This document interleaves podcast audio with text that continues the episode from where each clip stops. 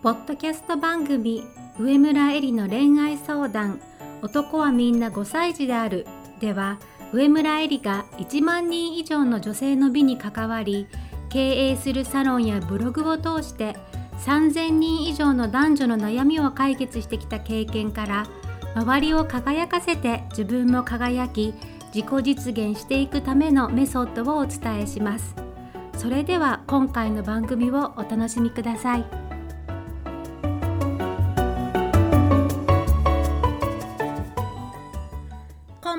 上村えりです。恋愛の悩みをきっかけに世界の見え方を広げる上村えりの恋愛相談。男はみんな5歳児であるを始めたいと思います。それでは今日のご質問をご紹介します。私は32歳バツイチ、彼は会社の元部下で25歳です。彼は若いし私も離婚直後のお付き合いだったので再婚とかは全く考えていません。ただ付き合っていく中で彼の人間性や一緒にいる心地よさに惹かれてどんどんのめり込んでいく自分がいます。最近彼から大学の頃に付き合っていた彼女の時はいつも好きという気持ちがあったけれど私に対してはムラがある自分の気持ちがわからないと言われましたただ私とは別れたいとは思ってないとのことです。私は彼のことが好きですし恋愛感情には波があるのも理解してます。でも彼が私と一緒にいることが苦痛なら一緒にいようと思ってくれないならば別れた方がいいのかなとも思ってしまいます。でも彼のことが好きで踏み切れません。私はどうしたらいいのでしょうか？というご質問いただきました。今回のテーマはなぜ恋愛感情には波があるのかそれを順を追って説明をして恋愛をする目的みたいなことをお話ししたいなと思います。まず恋愛感情の波について理解してほしいポイントは4つあります。まず1つ目に理解してほしいこと。それは相手の気持ちの揺れはあなたのせいじゃないということです。今回の彼のように直接自分の気持ちがわからないと言われる状況も忙しいから会えないとか距離を少し置きたいというのも同じシチュエーションです。振られたわけじゃないけれどもそんなに好きじゃないと言われてるような状況。好きな相手からそんなこと言われたらすごくショックだし普通に皆さんこういうふうに考えると思うんですよ。自分が何かしちゃったかなとか自分に原因があったかなと考えてしまう。でそうやって原因を探るとあの時の態度かなとかあの時の LINE の内容かなとかいくらでも彼がそんなことを言い出す可能性が浮かび上がってくるものだと思います。だけど原因はあなたじゃない。ということを私は言いたい。前回のセックスレスの処方箋でも私の経験上セックスレスになる原因はこちら側にないという話をしました多くの場合セックスに乗り気じゃない側の人間の心の中に不安や不満があってそれを無視して「何でしないの?」とか「私はしたい」とか「私が何かしちゃった」とか言うと相手にとっては苦痛とかプレッシャーになって本当のセックスレスの原因はあなたにないのにそうやって無理強いしてしつこいから嫌なんだよと言われセックスレスになった原因がまるであなたにあるように原相手が原因のすり替えを行っちゃうということをあのお話ししたんですね。であとこれも同じで原因はあなたじゃないここが私はまずすごく大事なポイントだと思います。そこから出発してもらって理解してもらいたいポイントの2つ目じゃあ本当の原因は何なのかということです。それは彼が彼自身に対して感じているイラつき不満足不安。あなたに対して感じているものじゃなくて彼が彼自身に対して感じているイラつき不満足不安というものです。これが忙しいから会えないとか少し距離を置きたいという言葉が出てくる本当の原因です。そして3つ目。これに対してこちら側ができることは一つだけです信じてそっとするということです。信じるというのは彼なら乗り越えられると彼の可能性を信じてあげることです。私のところに絶対戻ってくるということを信じるのではありません。彼の可能性を信じてあげるっていうことです。彼がこの状況を克服できるんだということを信じてあげるっていうことですそしてそっとするというのは今回の場合のように好きにムラがあるとか自分の気持ちがわからないと言われたらそっとしてあげるというのはこの場合は反応しないってことです。ふーんって感じで意見を付け加えたり自分の気持ちを言ったりせずただ受け止める。そして受け止めると言っても無感情で受け止められたらベストだなと私は思うんですけれどもこういうのは相手の独り言とかぼやきだと思ってとにかく反応しないことが一番大事だと思います。でなぜなら反応しなかったら2人の関係においてこのここの発言というのは何もなかったことになります。でも反応するから発言に命が宿るわけです。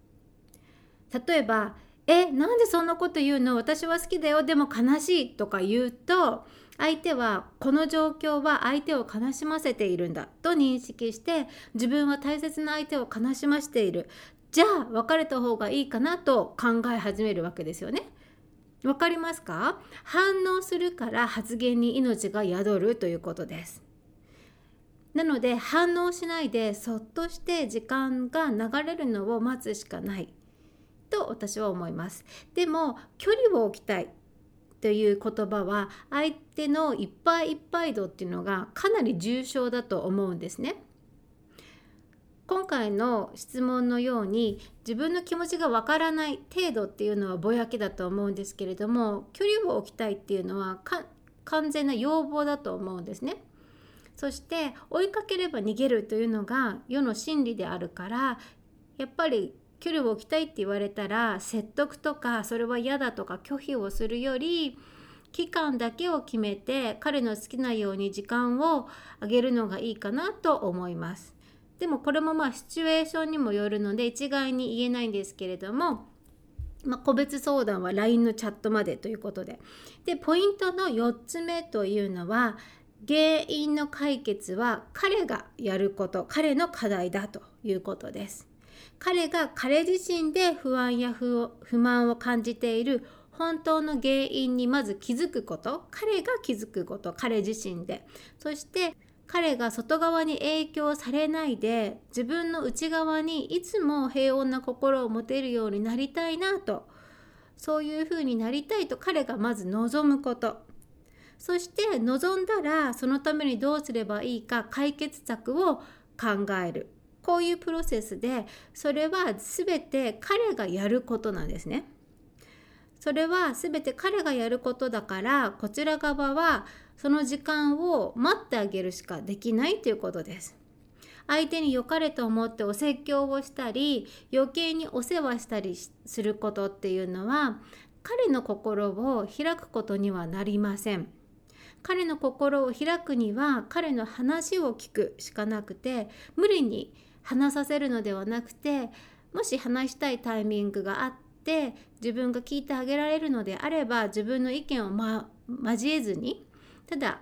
ただ本当に話を聞いてあげることが彼が自分の問題を解決するのを手助けする唯一の方法です。ということで恋愛感情の波の4つのポイントというのは1つ目は相手の気持ちの揺れはあなたのせいじゃないということ。2つ目本当の原因は彼の彼自身に対する不満だと。そして3つ目はこちら側ができることは信じてそっとすること。そして4つ目原因の解決は彼のタスク彼の課題ということです。これは全部自分にも置き換えられます。あなたが相手を好きになったり嫌いになったり不安になったりする理由っていうのは相手ではなくあなたにある。本当の原因はあなたのあなた自身に対する不満だということ。これは自分にも当てはまることです。じゃあなぜ人っていうのは自分にイラついたり気持ちの揺れが起こるのかということを考えてみたいと思うんですけれどもまず今回のご相談を例にして彼の立場に立って考えてみると大学生の時の彼女には気持ちの揺れがなかったということですよね。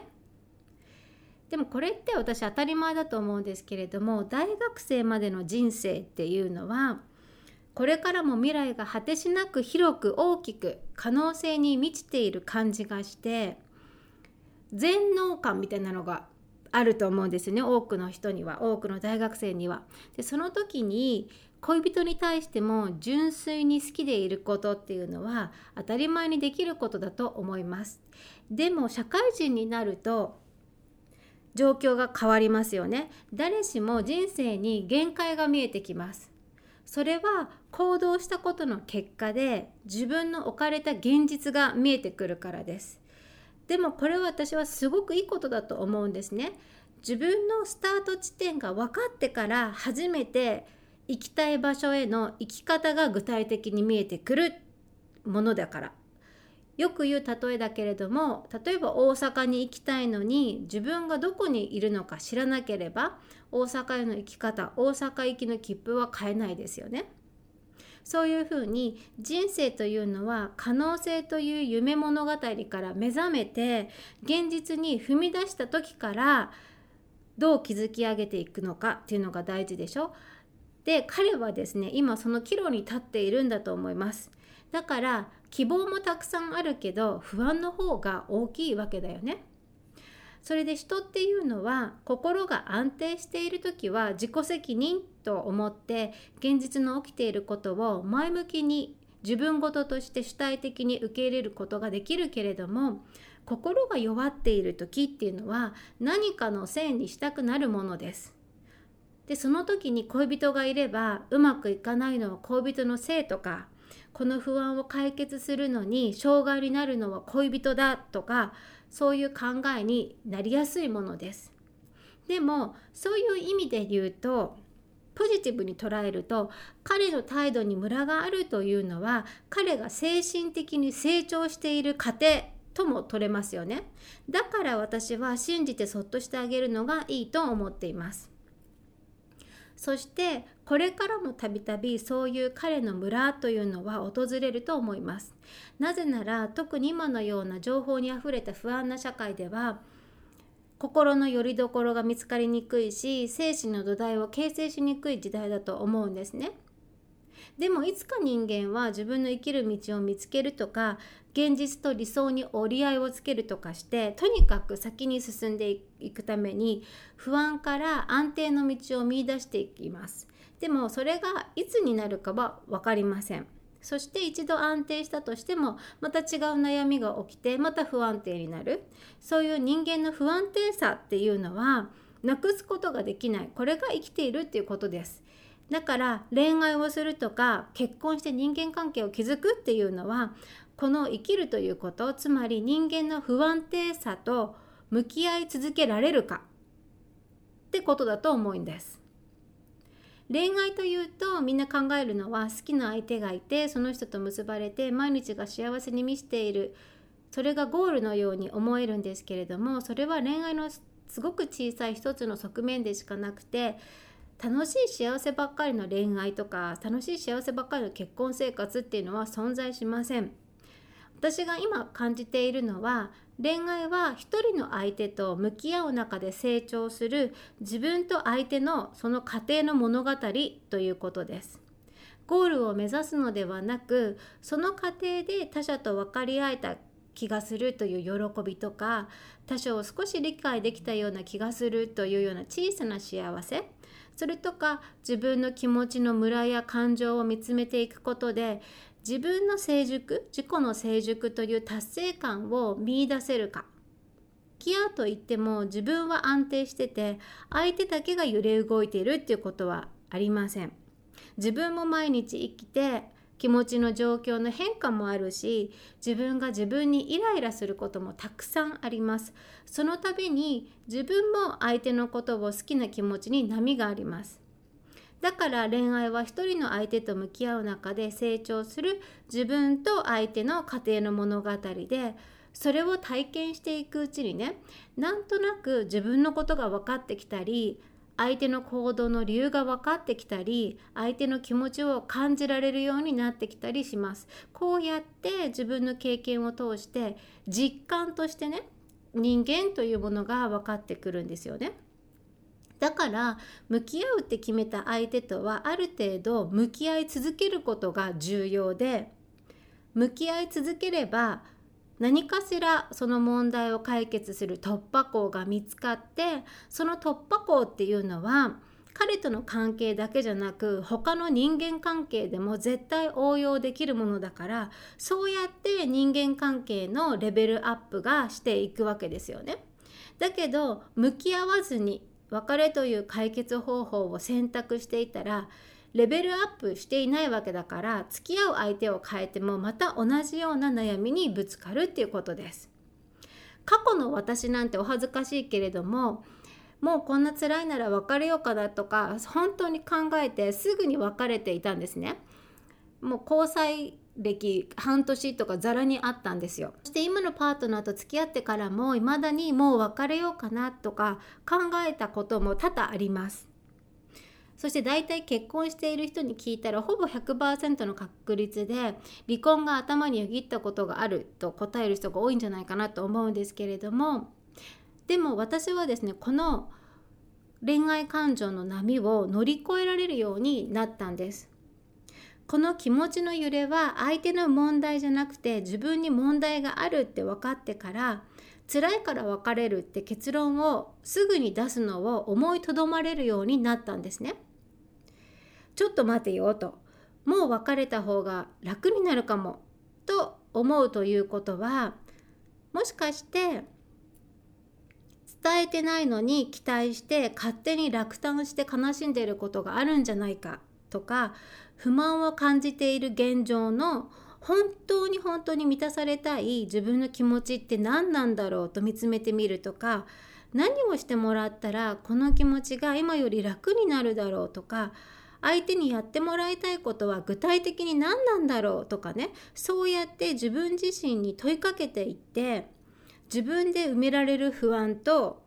好きな人に支えてもらったら嬉しいことが明確になっていきます。つい先日も私はこういうふうに考えてある問題を解決したばっかりなんですね。問題っていうのは何かっていうとここ数ヶ月ほんとちょっとしたきっかけで娘にイライラして怒鳴っちゃうことが多発していて子供にとって親っていうのは最大の環境だと思うんですけれどもその最大の環境である私がその環境を整えてあげられないつまり自分自身の状態が整ってないっていうことは最も子供に悪影響が及ぶことだと思うんですね。なのでもうどうにかして自分の状態を整えたいなというふうに思った時になんでこんなにイライラしちゃうんだろう何があるんだろうっていうふうに考えていきました。そこで見えてきたのは私に不足しているのは精神的な子育ての支えなんだということが見えてきたんです物理的には子育てにすごく満足していて例えば時間を作りたいっていうのがあったとしてもそれはま保育園もあるしベビーシッターにも頼めるし実家に預けることもできると。だけれどもそういうことじゃなくて何がこううまくいかないんだろうなというふうに思ったらやっぱりなんか一人で育てていることへのうん、寂しさというかなんか辛さみたいなのがやっぱりずっとどこかであってそこが私はもう不足しまくっていて、うん、イライラしちゃうんだなっていうことが分かったんですね。なのでこういうふうにしたら精神的な子育ての支えが生まれるなというようなことを彼とかは関係なくいくつか案を自分で出してみてでその中でもちろんあの彼のパートとしてね彼が私の精神的な子育ての支えになってくれる部分のことを具体的に考えていきました。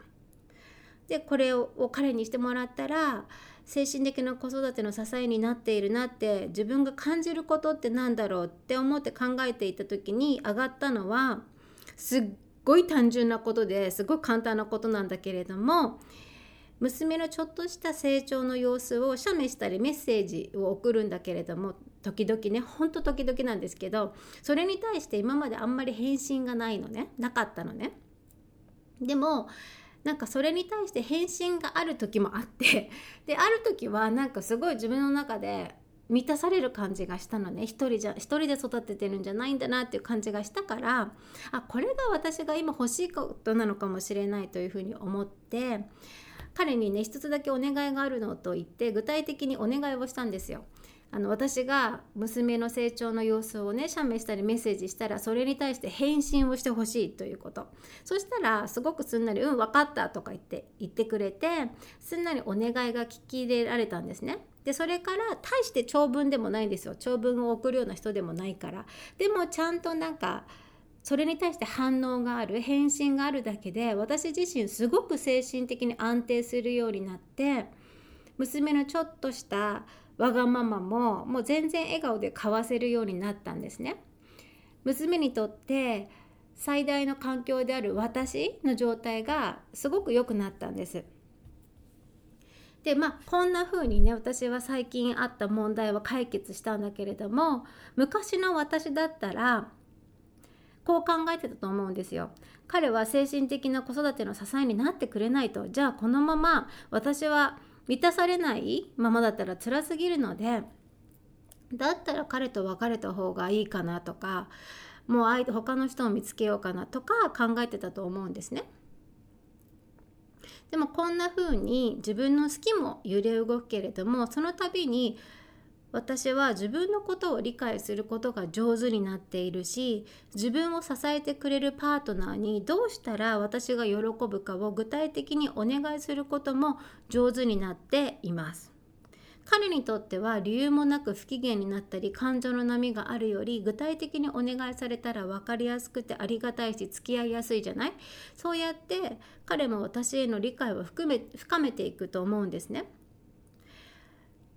恋愛の目的って何だろうってことについての私の考えっていうのは人間理解なんですよ。彼も動いてるけれども自分も動き続けているんです。レベルアップすれば不安定の揺れは小さくなったとしてもゼロになることはなくて生きるというのは人間の不安定さと向き合うことと同義だからね。自分の不安定さと向き合って相手の不安定さを受け入れて信じてそっとすると。そうやって2人の動き続けてる人間同士が時には重なったり平行になったり向かい合ったり背中合わせになったり離れたりしながら揺れ動き続けて同じ位置や距離にいることのない2人の関係を諦めずにやっていくことこの面倒なことをやっていくという覚悟を決めた相手とその面倒なことをやっていくこれが男女の人間関係です。だからこんな面倒なことを引き受けなくてもいいし故に恋愛は別にしなくてもいいものでもあると思います。でもやったらやっただけ素敵なものも残る。でその素敵なものっていうのはさっきも言ったように人間への深い理解だと思うんですね。人間理解ってすごく大事で幸福の大きな要素の一つです。人間理解が大きくなれば大きくなるほど幸福になれる大きさも大きくなるようにその2つは影響し合っています。だから人間というものを理解するっていうのは自分の幸福の大きな重要な鍵なのですね。面倒だけど彼との関係で感じるハッピーというような一過性の感情というミクロな視点だけじゃなくて深い人間理解他者共感とかもっと言えば世界との一体感の感覚の訪れワンネスというようなマクロな視点でのつながり恋愛における男女の人間関係の先にはこういうものに私はつながっていると思います。そして今恋愛に皆さんが求めている揺るぎない安心感とか深い幸福感というものはそれとか自分にイラついていることの解決となる生きがいのある活動とか人生をかけたいことっていうのもこの先にあるものだと思っています。そして、えーと、質問に戻ってみるとこんな言葉がありました。でも私が彼と一緒にいることが苦痛なら一緒にいようと思ってくれないならば別れた方がいいのかなとも思ってしまいます。でも彼のことが好きで踏み切れません。私はどうしたらいいのでしょうか？という切実な問いがあったんですけれども、まあ、ここまでお話ししたらどうすればいいか？っていうのは見えてきたかと思うんですけれども恋愛の始まりっていうのは何かしらのきっかけとか偶然とか好きという感情が根底にあると思うんですけれどもそれ以降は恋愛は好きだから一緒にいるのではなくそれももちろん大事だけど覚悟の問題だと思います。今日お話ししたようにずっと変わりなく好きな状態が続く相手というのはいないから。だから覚悟の問題ということです。でその覚悟を決めるのは自分であって相手の態度次第でも状況次第でもありません。だから相手が好きでいてくれるのなら一緒にいるというものは覚悟じゃないんですね。質問者さんが今のお悩みから次のステージへ進むには私はこの覚悟とどう向き合うのか。それが重要だと思います。正解はありません。彼をその覚悟の相手にしてもいいし彼じゃないかもしれません。まだ覚悟を決められるほど準備ができてないならとかもし覚悟を決める前にもっといろんな男性も見たいならそうすればいいと思います。私が覚悟を決めたのは今の彼に出会ってからじゃなくて前の恋愛が終わった時に今度の恋愛はちょっとやそっとのことじゃ諦めない恋愛をしよう。ちゃんと人と向き合いたいって思ったんですね。きっと自分の中でその準備ができたんだと思います。そうやって覚悟を決めてから出会ったのが今のパートナーです。だから偶然続いているのではなくて自分に約束したからいろいろあるけれども継続の道を模索し続けているっていう感じです。そして私の経験からすると覚悟を決めても別れる時が来る場合もあります。覚悟を決めたからって死ぬまで一緒にいなきゃいけないってことはなくてこの人とはもう無理だと。いう事件が起きることもあってそういう時は潔く別れて次に行けばいいと思うんですね。でも今日お話ししたようにやりきってみるっていうのがすごく大事で経験をとか悲しみとか辛さを消化するそれだからこそ突破口というのが見つかるしそれをと見つかった突破口っていうのは他の人間関係でも絶対に応用できるものでそれが自分をレベルアップさせてくれるものそういうものを見つけられずに諦めちゃうんだったらそれ私はすごくもったいないというふうに思ってます。それでそういう次に行く時っていうのは頭で考えるんじゃなくて自分の心が直感で分かるものそういうふうに思ってます。頭で好きなのにどうしようかって考えている時はもう少し続けてもいいんじゃないかなというふうに思います。自分の中で未練がない生き方を是視していただきたいと思います。それでは会うたびに美しく上村えりでした。本日の番組はいかがでしたか？番組では上村えりに聞いてみたいことを募集しています。ご質問は web 検索で上村えりスペースウェブサイトと検索。ブログ内の問い合わせからご質問ください。また LINE アット上村えりの恋愛相談室ではチャットで無料恋愛相談を行っています。それでは次回も楽しみにお待ち